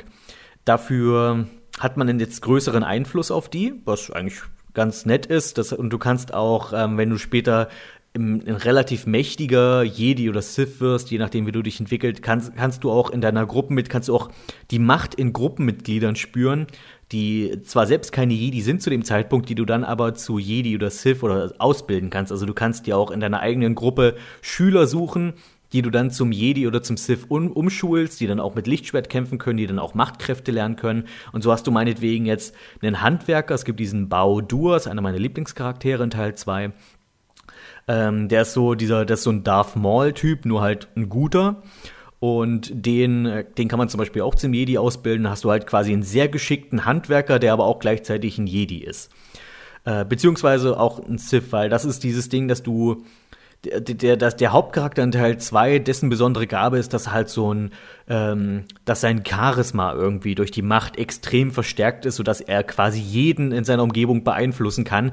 Das heißt, du kannst wenn du höher, umso höher dein Einfluss ist auf deine Gruppe, umso mehr kannst du die entweder auf die helle oder auf die dunkle Seite der Macht ziehen. Das heißt, selbst einen guten Charakter kannst du halt komplett verderben, wenn du halt ein Arschloch bist. Und das ist eigentlich mitunter der interessanteste Aspekt. Und das ist das, was die Handlung eigentlich interessant genug macht, um diesen Teil, äh, Teil 2 zu rechtfertigen. Hier wird viel mehr, sag ich mal, diese graue Seite der Macht beleuchtet. Das in Teil 1 war noch extrem schwarz und weiß. Da gab es keinen Mittelweg bei den meisten Entscheidungen, die du treffen konntest. Du warst entweder gut oder du warst böse. In Teil 2 wird mehr so die Mitte noch ein bisschen mehr in, in, in den Fokus gerückt. Und äh, aber irgendwie läuft es dann letzten Endes trotzdem darauf hinaus, dass du entweder gut oder böse bist. Ich weiß nicht, hat, hat irgendjemand Teil 2 als äh, quasi als grauer Jedi durchgespielt? Ich hab's noch nie gemacht. Ich war, ich war immer, ich war immer einer von den Guten. Eine Kleinigkeit am Gameplay wurde verbessert, die irgendwie nie jemand erwähnt, die aber ich wahnsinnig gut finde in Teil 2. Es gibt äh, eine Funktion für schnellen Waffenwechsel. Das heißt, in Teil 1 war es so, wenn du, meinetwegen, du hast dein Lichtschwert gehabt und wolltest jetzt aber für den nächsten Kampf irgendwie mit Fernkampfwaffe einsteigen, also willst dein Blastergewehr eigentlich nehmen, dann musstest du ins Inventar gehen und dort die Waffe in den entsprechenden Waffenslot ziehen und dann, sobald die Feinde auf einen Meter ran sind, wieder ins Inventar gehen und dann wieder die Nahkampfwaffe auf den Slot ziehen. Und in Teil 2 kann man sich äh, Shortcuts machen, beziehungsweise es gibt schon einen Shortcut, ähm, wo man dann einfach nur eine Taste auf der Tastatur drückt. Du musst nirgendwo in irgendwelche Menüs gehen und der Charakter wechselt sofort mit äh, quasi mit dem Schnippen seine, seine Waffe. Und äh, du kannst so sehr schnell zwischen zwei verschiedenen Waffen hin und her wechseln, ohne erst ins Menü gehen zu müssen. Das fand ich super, super komfortabel und einfach eine großartige Neuerung. Wollte ich jetzt hier noch Stelle, wollte ich nur an der Stelle hier mal erwähnt haben, weil es für mich irgendwie doch wichtig war. Ja, und ich glaube, mit Koto 2 werden wir irgendwann, falls es nicht sowieso schon längst passiert ist, so eine ähnliche Entwicklung sehen, wie wir es momentan mit Ocarina of Time und Majora's Mask beobachten können. Also es war ja immer so, Ocarina of Time war ja äh, für viele, viele Jahre, äh, so sag ich mal, der Videospiel-Meilenstein, an dem alles gemessen wurde, äh, der immer hochgelobt wurde. Und Majora's Mask war so sozusagen der unliebsame kleine Bruder, der immer sehr umstritten war. Und irgendwie jetzt in diesem Jahr und im letzten Jahr, so in den letzten zwei Jahren, hat sich das ja irgendwie extrem geändert. Also man hört immer mehr Leute, die sagen, oh, Carina of Time, overrated. Und was ich von overrated halte, erzähle ich hier nicht mehr. Es ist, äh, nervt mich sowieso. Äh, und sagen, ah, nee, das war nie so gut, wie es alle behaupten. Oder es wird viel mehr geliebt, als es ihm zusteht. Und Majora's Mask, das ist ein unverstandenes kleines Meisterwerk und so weiter. Und das ist das wahre, äh, der wahre Zelda-Meilenstein und so weiter. Und äh, möchte ich mich jetzt nicht groß zu äußern. Ich stimme dem nicht ganz zu, aber ich kann mir vorstellen, dass wir das auch mit KOTOR sehen werden. Weil Knights of the Old Republic wird von, wird eigentlich durch die Bank weg immer gelobt und KOTOR 2 wird sehr kritisch betrachtet. Ich höre jetzt aber auch hin und wieder mal, dass, ah, KOTOR 2 war eigentlich vom Intellekt her viel anspruchsvoller, das war ein sehr intellektuelles Spiel mit dieser eher Mitte und und selbst wenn du gute Taten begehst, kann daraus etwas Böses erwachsen. Solche Fragen stellt sich ja Kotor 2 und so weiter. Und ja, ich, ich, ich könnte mir vorstellen, dass wir da auch bald, sag ich mal, so einen Umschwung erleben werden. Und da bin ich schon sehr gespannt, wie sich das entwickelt und wie das auch dann noch argumentiert wird. Ich persönlich, wenn ich mich jetzt entscheiden müsste, was ich eher spielen würde, würde ich nach wie vor Teil 1 bevorzugen. Obwohl ich erst letztens mal wieder Teil 2 durchgespielt habe, was aber daran liegt, dass ich Teil 1 einfach bis zur Vergasung gespielt habe und nahezu auswendig kenne, während ich äh, Teil 2 äh, eins, zwei Mal, einmal als Guter und einmal als Böser durchgespielt habe und dann war es das auch. Also viel mehr hatte mich das nicht interessiert und jetzt wollte ich einfach noch mal sehen, wie war das eigentlich so? Und einfach nochmal mit ein bisschen mehr Distanz betrachten als damals. Ähm, ist nach wie vor ein gutes Spiel, hat aber schon, ist, ist storymäßig ein bisschen, weiß nicht, hat manchmal so seine, seine sehr seltsamen oder eigentümlichen Momente, die ich nicht immer für so sinnvoll oder nützlich erachte. Also es gibt so auch so Nebenmissionen oder Nebencharaktere, die ihre eigenen kleinen Side-Stories hat, die mich einfach persönlich gar nicht interessieren. Man hat da zum Beispiel auch so eine Diebin, äh, so eine rothaarige Mia heißt die und die hat irgendwie so eine Fehde mit einem bösen Wookie. Und das hat mich zum Beispiel null interessiert, weder der eine noch der andere. Aber es gibt Teile im Spiel, wo dann, äh, wo dann größerer Fokus auf diesen beiden liegt, den man dann auch nicht umgehen kann.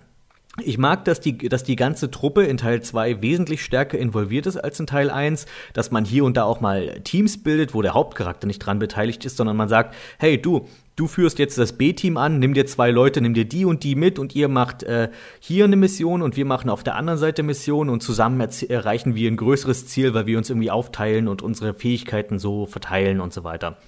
Äh, eine gute, eine gute Sache, die ich finde, die hätte man auch durchaus weiterentwickeln können. Und ich habe nie, nie verstanden, warum wir da niemals ähm, Knights of the Old Republic 3 bekamen.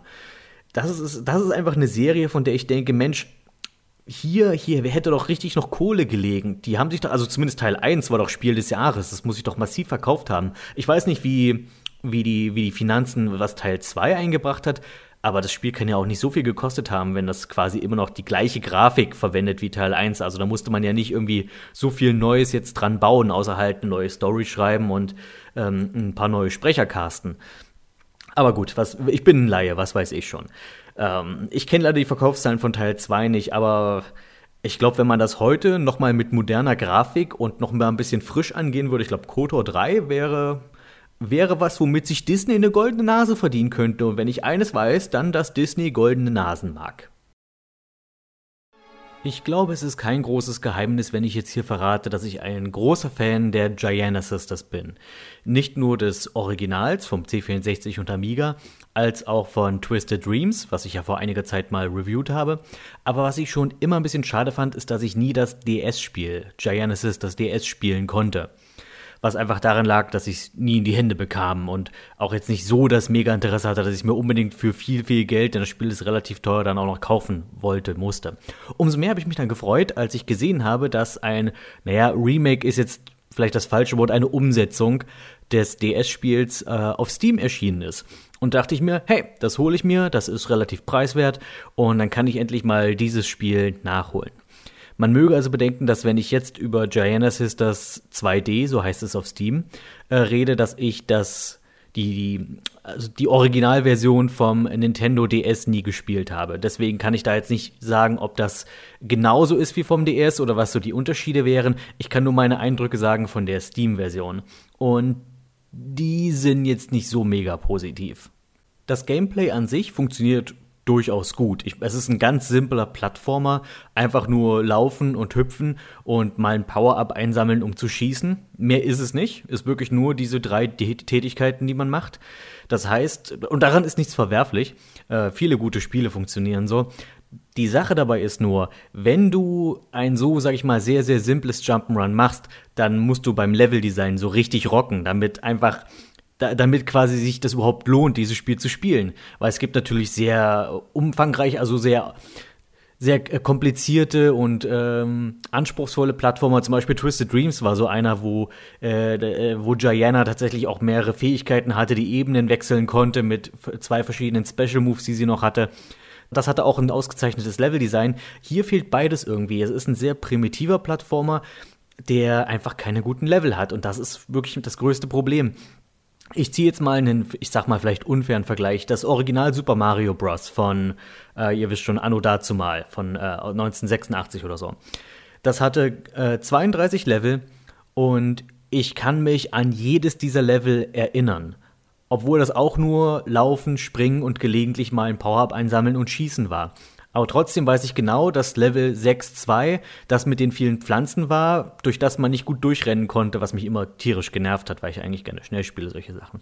Und Gianna Sisters 2D hat sogar noch eine Funktion weniger, das fällt mir gerade ein, weil Mario kann normal laufen und er kann rennen die Gianna aus Gianna 2D kann nicht mal das. Also sie kann, sie hat nur ein Tempo. Und äh, man kann also nicht mal besonders schnell spielen, wenn man sagt, okay, das, ich möchte das als meinen Spielstil haben. Aber wirklich das, was diesem Spiel das Genick bricht, sind diese sehr, sehr langweiligen Level. Ich hab, ich spiele die Level so nacheinander runter, ich habe auch meinen sicherlich meinen Spaß dabei, aber sobald ich das Ende des Levels äh, erreicht habe, habe ich das Level auch schon wieder komplett vergessen. Und dann geht's auf zum nächsten und es geht immer so weiter, einfach jede Menge Level aneinandergereiht, von denen keins in Gedächtnis bleibt. Dann ist da der Retro-Modus. Also man kann neben dem normalen Hauptspiel, auf dem man sich auf einer Karte bewegt und äh, einfach die Level nacheinander abfertigt, äh, gibt es auch noch einen sogenannten Retro-Modus, bei dem man die Original-Level von, also die Original 32 Level vom Giant, von Giant Assistance für C64 spielen kann. Allerdings mit dem Gameplay des äh, von Gianna Sisters 2D, nicht mal mit dem C64 Gameplay. Was ich irgendwo nachvollziehen kann, okay, warum sollte man zwei verschiedene ähm, sag ich mal, Spielsteuerungen implementieren, wenn man einfach nur die alten Level nachbauen kann. Das Problem dabei ist, die beiden Sachen passen nicht so perfekt zueinander. Was auch daran liegt, dass zum Beispiel das Original Giant Sisters mehr Power-Ups hatte. Also Giant Sisters 2D wurde in Sachen Gameplay nicht nur vom uralten Mario Bros. besiegt, sondern auch noch vom uralten Gianna Sisters. Dort konnte man nämlich den Feuerball, den man schießt, auch noch upgraden, und zwar mehrfach. Man fängt an mit diesem ganz normalen, pupsigen kleinen Feuerball, der sofort verpufft vor den eigenen Füßen, und den kann man dann immer weiter steigern. Das hat man hier nicht. Hier hat man einfach nur Feuerball. Und man hat dieses neue Gianna Sisters Gameplay in den alten Leveln. Es ist nostalgisch. Ähm, die geremixten äh, Chris Hülsbeck-Themen, das ist sind auch ganz nett. In diesem Spiel ist es, äh, die Musik in diesem Spiel wurde nicht von Chris Hülsbeck direkt gemacht, sondern die wurde nur von Hülsbeck inspiriert, mit einigen seiner Themen äh, variiert und geremixed und ein paar neue Sachen kamen dazu. Ich habe leider vergessen, wie der, wie der Typ heißt. Aber die Musik hier ist auch nicht schlecht, allerdings auch nichts, was jetzt lange im Ohr bleibt. Also zumindest keine von den neuen Themen. Ich glaube, das fasst das ganze Spiel irgendwie zusammen. Es ist einfach insgesamt sehr belanglos, gerade im Vergleich zu den anderen recht guten Giant Sisters Spielen, die es so gibt. Ich meine, so viele gibt's nicht, aber die, die anderen beiden sind mir sehr gut im Gedächtnis geblieben. Das hier schafft es einfach gar nicht. Weder von den Leveln noch von der Musik. Die Optik ist auch nicht so außergewöhnlich. Im Gegenteil, es hat sogar relativ viele Grafikfehler. Das, also man kann sehen, die verschiedenen Set-Pieces, also die verschiedenen Teile der Grafik, passen manchmal nicht aneinander, manchmal gucken die irgendwie drüber und es sieht alles, es sieht manchmal aus wie eine wirklich schlecht gemappte RPG-Maker-Karte, manche der Level. Und das größte Problem, was dieses Spiel hat, ich bin nämlich noch nicht mal fertig. Es tut mir leid, dass das jetzt hier so ein Verriss wird. Ich habe einfach mal gesagt, ich mache mal das Mikro an und rede über Genesis, das 2D und hatte eigentlich gar nicht vor, das so zu verreißen, aber das Spiel ist mega verbuggt. Und nicht die Sorte Bugs, bei denen es unspielbar wird. Man kann nach wie vor das Spiel ganz gut spielen. Äh, aber so Dinge wie Levelreihenfolge funktioniert nicht richtig. Wo ich mich frage, wie, wie, wie kann denn das passieren? Also, mir ist es mir schon, als ich das Spiel das erste Mal gestartet habe, ist mir schon seltsam aufgefallen, dass nach Level 1 nochmal Level 1 kam, obwohl Level 2 da stand, dachte ich, boah, sind die so faul? Spiele ich jetzt nochmal das gleiche Level, nur vielleicht mit mehr Gegnern oder so? Aber nicht mal das. Es war wirklich eins zu eins dasselbe Level wie Level 1. Und als ich danach nochmal irgendwann später, um Leben zu sammeln, nochmal in Level 2, äh, 2 zurückgegangen bin, oh, das ist ja jetzt ein ganz anderes. Huch! Und das passiert so häufig in dem Spiel, dass du in, in, in, ein Level reingehst und ein ganz anderes serviert bekommst, als da eigentlich kommen sollte. Und äh, das kann immer mal variieren. Mal kriegst du das Richtige, mal kriegst du es nicht. Selbst wenn du nicht auf die Karte zurückgehst und einfach die Level hintereinander wegspielst, kann es passieren, dass du immer mal Doppelungen kriegst oder dass du mal ein Level, was vorher kam, nochmal spielst. Ganz, ganz seltsam und ich glaube, den absoluten Vogel abgeschossen hat, als ich den Retro-Modus gespielt habe. Und ich war in einem der hinteren Level. Äh, irgendwas Level 30 oder sowas. Schaffe Level. Nee, Level, Level äh, 34 war's. Äh, ich habe Level 34 geschafft. Das es eigentlich gar nicht gibt, weil es gibt ja nur 32 Level. Ich gehe also in Level 32 rein. Mir wird angezeigt, Level 34. Ich spiele ein relativ kurzes Level von dem ich glaube, dass es nicht so, nicht so weit hinten kommen würde normalerweise. Es scheint mir eher wie ein Auszug aus einem größeren Level zu sein. Das kommt an der Stelle. Und nachdem ich das geschafft habe, wird mir angezeigt Level 33. Und Level 33 ist in dem Fall irgend so ein Zwischenboss gewesen aus dem Hauptspiel. Das, und nachdem ich diesen Zwischengegner aus dem Hauptspiel geschafft habe, bin ich plötzlich auf der Überweltkarte vom Hauptspiel. Das heißt, ich bin vom Retro-Modus, von einem Bonus-Modus, bin ich ein Level zurückgegangen, dabei ins Hauptspiel gekommen und vom Hauptspiel zurück auf die Übersichtskarte und war plötzlich ganz im Hauptspiel und war völlig aus dem Retro-Modus raus. Und das sind einfach Sachen, für die habe ich kein Verständnis. Wie kann man denn das so veröffentlichen? Ich hoffe, dass es irgendwann noch ähm, gepatcht wird. Ich würde mich aber nicht allzu sehr darauf verlassen. Also ich habe das Spiel jetzt schon ähm, ein paar Wochen bei mir liegen und da ist noch nichts dran passiert bislang. Also ein nettes Hüpfspiel, wenn, wenn es mal so extrem gesenkt wird, dass es nur 1, 2 Euro kostet, kann man spielen, ist ganz nett. Aber wenn ihr an Giannis interessiert seid, dann spielt lieber Twisted Dreams. Spart lieber dann darauf und legt einen Euro mehr drauf. Alles, was ich dazu sagen will. Es gibt so Trickfilme, die leider inzwischen völlig vergessen sind, obwohl sie zur Zeit ihrer Erscheinung eine große Nummer zu sein schienen. Werner Beinhardt, ein Film, der vor allem von seinen schrecklichen Fortsetzungen zerstört wurde. Die Don Bluth-Filme, die einfach durch die wahnsinnige Dominanz von Disney in den 90ern überschattet wurden.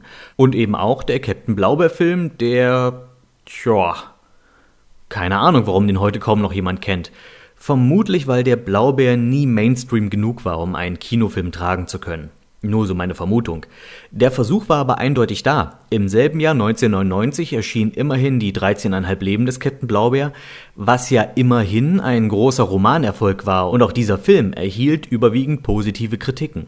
Man sollte diese beiden Blaubeer-Versionen dennoch nicht miteinander verwechseln. Im Film sehen wir ganz klar den TV-Captain Blaubeer aus der Sendung mit der Maus und nicht so sehr den deutlich erwachseneren Literatur-Captain Blaubeer aus Zamonien. Oder besser gesagt, wir sehen vielleicht eine Mischung aus beiden in diesem Film. Der Humor und die Geschichte funktionieren für sich genommen ziemlich gut, denn Walter Mörs hat schließlich auch das Drehbuch selbst verfasst. Dazu kommt dieser typische Mörs-Zeichenstil, der für die Kinoversion einfach nur richtig gut aufpoliert wurde. Der Film sieht großartig aus, die Animationen sind sehr schick und die Farben sehr, sehr kräftig. Doch worum geht es eigentlich? Der alte Captain Blaubeer lebt zurückgezogen mit seinen drei Enkeln und seinem ersten Marthain Blöd ein ganz normales, aber eher langweiliges Rentnerleben. Allerdings bahnt sich ein Abenteuer an, denn ein finsterer Superschurke aus Blaubeers Jugend kehrt zurück und entführt aus Rache die drei kleinen Bärchen. Der Blaubeer und Hein Blöd müssen nun also wieder in See stechen, durchgeknallte Abenteuer erleben und am Ende ihren Erzfeind zur Strecke bringen. Die Ausgangsstellung könnte also nicht simpler sein, aber sie wird mit vielen guten, Mörs-typischen Ideen und Wortspielen angereichert, wie zum Beispiel fiesen Immobilienhaien aus dem kapitalistischen Ozean. Die Synchro ist absolut top. Alle Sprecher aus der TV-Show kehren in ihre Rollen zurück, mit dem großartigen Wolfgang Völz als Stimme des Blaubeeren. Der neuen Figur des fiesen Gegenspielers Dr. Feinfinger wird von Helge Schneider Leben eingehaucht, der es sich auch nicht nehmen lässt, ein entsprechendes Lied über diese Person zu singen. Hier, wo die Dämonen wohnen, tut das Böse sich noch lohnen.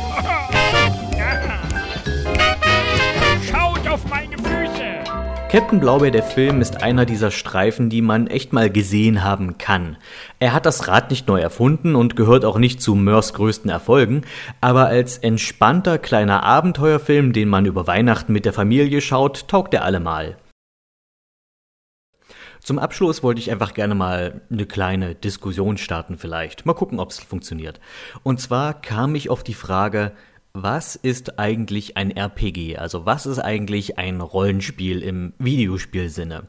Also nicht Rollenspiel im Sinn von Pen and Paper oder sowas, wobei da natürlich viel Inspiration für Videospiel-Rollenspiele herkam, sondern einfach ganz normal, äh, ganz allgemein, was macht das Genre des RPGs eigentlich aus? Ich komme deshalb darauf, weil nach meinem letzten 86 irgendwas kurz reviewed Video kam mehrfach der Wunsch, ob ich nicht einfach mal so eine Liste für Rollenspiele machen könnte, also 86 RPGs kurz reviewed. Und ähm, da habe ich natürlich erstmal drüber nachgedacht, weiß momentan immer noch nicht, das muss ich meine Liste machen, ob ich überhaupt auf 86 käme, um, damit ich diese Liste überhaupt machen kann. Ähm, aber was ich mich da noch äh, vor, allem, vor allem gefragt habe, ist, welche Spiele würden dafür eigentlich erlaubt sein? Also welche Spiele würden dafür zählen? Ich muss ja dann natürlich auch mir überlegen, was fällt alles in die Kategorie, was lasse ich alles zu, was funktioniert für diese Liste letzten Endes, ohne dass gleich ein riesiger Disput äh, ausbricht, wie, äh, wie, wie kannst du dieses Spiel damit nennen? Das ist doch gar kein Rollenspiel oder wie konntest du das auslassen, obwohl es doch eindeutig ein Rollenspiel ist? Und das ist wirklich eine schwierige Frage, finde ich, zu festzulegen, was macht eigentlich ein RPG aus?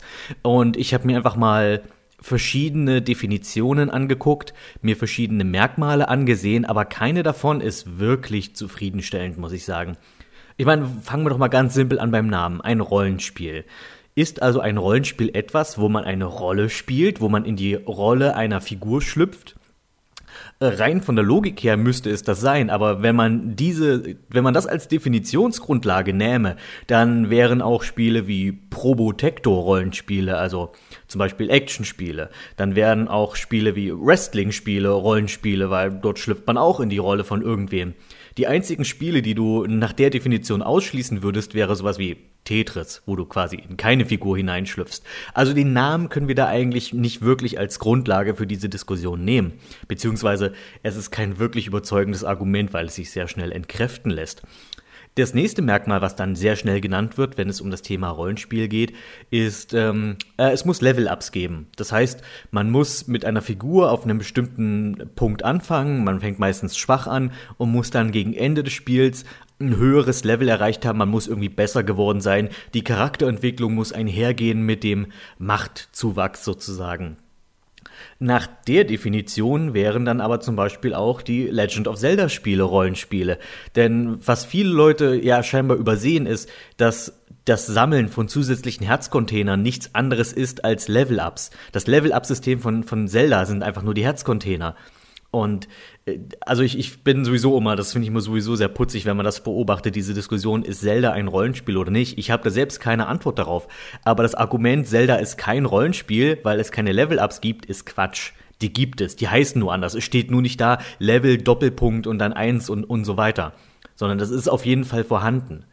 Und jetzt stellt sich natürlich die Frage, ist Zelda ein Rollenspiel? Das wäre natürlich für meine 86 äh, Spieleliste ein großer Vorteil. Das würde nämlich einige Plätze ganz leicht füllen ist ein anderes Merkmal, muss es Gruppenmitglieder mit speziellen Jobs geben. Also sprich, muss es den Magier geben, muss es den Dieb geben, das ist zum Beispiel etwas, ja, das kommt in vielen Rollenspielen vor. Das findet man sowohl in westlichen Rollenspielen wie Baldur's Gate und Co. Findet man auch in vielen östlichen Rollenspielen. Äh, Final Fantasy hat, vielleicht mit Ausnahme von Teil 7 und 8, meistens sehr klar definierte Jobs, was jeder so macht. Also Final Fantasy 9 zum Beispiel hat eindeutig den Schwarzmagier, den Weißmagier, den Dieb, den Kämpfer und so weiter. Also hier haben wir natürlich eine Gruppe mit verschiedenen ähm, mit verschiedenen Aufgaben in dieser Gruppe. Ist das ein Merkmal? Ist für mich eins der stärkeren, aber auch hier lässt sich ganz leicht ein Gegenbeispiel finden. Zum Beispiel sind dann Sportspiele mit Mannschaftssportarten nicht auch Rollenspiele? Weil nehmen wir jetzt einfach mal ganz simpel Fußball, dann hast du hier, übernimmst du hier die, die Steuerung über eine Gruppe die ein bestimmtes Ziel hat, in denen, in denen die Figuren bestimmte Rollen haben. Es gibt den Stürmer und den Verteidiger, es gibt den Torwart und so weiter. Das sind im Wesentlichen auch nichts anderes als Klassen in Rollenspielen. Und es ist halt, wie gesagt, eine große Gruppe, die man hier übernimmt. Oder ist das jetzt zu abstrakt? Weil ich finde, wenn man das als Definition nimmt, dann, wie gesagt, dann müsste man auch solche Sachen dazu zählen. Ein anderes Merkmal für ein Rollenspiel, was man immer wieder hört, es muss eine Charaktergeneration geben. Das ist sowieso schon erstmal so eine Sache, weil nehmen wir hier mal Final Fantasy Spiele, bei denen, ähm, also sagen wir mal alles ab Teil 2, die ganz eindeutig, also zumindest bei denen, wo es wahrscheinlich keine Diskussion gibt, ob das Rollenspiele sind oder nicht, die haben keine Charaktergeneration. Du kriegst deine, deine Figuren vorgegeben, du kannst denen vielleicht mal auch einen Namen geben oder sowas, aber die Charaktere und was sie so tun, ist üblicherweise schon vorgegeben. Außerdem, wenn Charaktergeneration wiederum ein Merkmal ist für ein Rollenspiel, dann muss ich jetzt nochmal auf, auf Wrestling-Spiele zu sprechen kommen, die seit den späten 90ern immer einen Charaktergenerator dabei haben. Nach dieser Definition wäre quasi, wären Wrestling-Spiele Rollenspiele, aber Secret of Mana nicht. Und auch Secret of Mana, da höre ich jetzt schon wieder die ersten sagen, ja, das ist ein Action-Adventure mit Rollenspiel-Elementen. Ist es das? Also gehen wir noch mal kurz die Merkmale durch, die ich bisher schon hatte. Ähm, spielt man eine Rolle? Ja. Gibt es Level-Ups? Ja. Gibt es Gruppenmitglieder mit eigenen Jobs? Ja. Gibt es Charaktergeneration? Nein. Okay, dieser, dieser Punkt würde es also würde, wäre, nach diesem Punkt wäre Secret of Mana also quasi kein Rollenspiel, nach den anderen schon. Also würde ich sagen, überwiegt hier die, die RPG-Definition, die man so üblicherweise hat. Und ein äh, letzter wichtiger Punkt, den ich mir jetzt hier notiert habe für was ist eigentlich ein Rollenspiel. Es muss eine epische Story haben. Und das Wort episch ist in diesem Kontext sogar mal richtig, im Gegensatz zu den meisten anderen, die man so im Internet liest. Und auch hier würde Secret of Mana, würde man das hier bejahen. Dann wäre das demnach ein Rollenspiel. Wobei man sagen muss, eine Geschichte zu haben, eine groß angelegte Geschichte mit verschiedenen Charakteren, mit verschiedenen Handlungsebenen meinetwegen, äh, finden wir auch in so vielen anderen Genres wieder. Also Adventure-Spiele haben meistens eine epische Handlung. Äh, Legacy of Kane ist ein Action-Adventure, also, also ein, ein Rätselspiel mit ein bisschen Gekloppe, beziehungsweise Gekloppe mit ein bisschen Rätseln, in dem auch dass das vor allem populär ist für seine Handlung und das würde ich nun nicht unbedingt als Rollenspiel beschreiben. Vielleicht mit Ausnahme von Blood Omen 1, das war schon recht RPG-esk. So ähnlich wie Zelda. Bei Zelda kann man auch ganz viele äh, Merkmale finden, die ich gerade genannt habe, die man meistens hört, wenn es darum geht, was ist eigentlich ein Rollenspiel. Und so bin ich, nach, nachdem ich mir diese ganzen Sachen durch den Kopf habe gehen lassen, zu dem Schluss gekommen, es gibt eigentlich kein fest definiertes Rollenspielgenre und ich möchte jetzt nicht wieder so klingen wie neulich bei den Horrorspielen. Bei, Horror, bei Horrorspielen bin ich, denke ich, nach wie vor, dass es dieses Genre eigentlich gar nicht gibt. RPG-Genre gibt es schon irgendwie, aber es, es, gibt kein, es gibt keine richtige klare Definition dafür. Im Wesentlichen kann man in fast allen Spielen Merkmale eines RPGs finden, die sich dann so zuordnen lassen. Ich glaube, man muss für sich selbst festlegen, welche Merkmale einem wichtiger sind bei einem Rollenspiel und danach kann man das dann sortieren. Dann kann man sortieren, ist Secret of Mana ein Rollenspiel für dich? Ist äh, Eye of the Beholder ein Rollenspiel für dich? Das hat Charaktergeneration, aber nicht wirklich Charaktere in dem Sinne. Also die haben keinen Charakter, außer was, was ich vorhin schon mal erwähnt habe, äh, was ich vorhin bei den Star Wars Spielen schon mal erwähnt habe. Knights of the Old Republic, es gilt allgemein als ein Rollenspiel. Und da finden wir ganz, ganz viele Elemente, die ich gerade genannt habe. Du schlüpfst in eine Rolle, es gibt Level-Ups, du hast Gruppenmitglieder mit Jobs, du kreierst deinen eigenen Charakter und es hat eine epische Story. Demnach wäre Knights of the Old Republic ein Musterbeispiel für ein Rollenspiel, weil das alle Merkmale erfüllt. Und dann gibt's nach unten hin, sag ich mal, Abstriche. Zum Beispiel Zelda ist ja so ein Fall. Wobei auch hier bei Zelda, da gibt's eigentlich nur keine Gruppe, man spielt einfach einen einzelnen Charakter. Ich glaube, mein Fazit nach diesem, na, sag ich mal, nach diesem kleinen Gedankengang ist einfach, sei kein Nazi. Also fang nicht an, andere Leute voll zu maulen von wegen, oh, das ist äh, im Genre und das ist nicht im Genre und bli bla blu. Eine Diskussion ist, äh, ist okay, aber den, den altklugen Oberlehrer zu spielen, der, der festlegen will, was zu welchem Genre gehört, bringt nicht viel, wie ich hoffentlich gerade ein wenig ausführen konnte. Und, ähm, und ihr dürft ja auch gerne drüber diskutieren, Ich glaube, ich will damit einfach nur sagen, überlasst das Genre Rumgepflaume lieber den Metal-Fans und ihren 10.000 Subgenre, die machen sich gegenseitig schon da ordentlich die Hölle heiß und ich bin immer froh, wenn ich mich daran nicht beteiligen muss, weil es mir auch so scheißegal ist. Aber was, was Videospielgenre angeht, es ist inzwischen so vielfältig geworden, die ganze Sache. Ich glaube, man kann nicht mehr so klar ein Spiel in eine Schublade stecken, wie es vielleicht noch vor 20 Jahren der Fall war. Das nur auch schon mal als, als sag ich mal, als vorgeschickten Gedanken, falls ich wirklich mal irgendwann diese 86 Rollenspielliste machen sollte. Das ist nämlich ein Punkt, über den ich dann nochmal hätte sprechen müssen.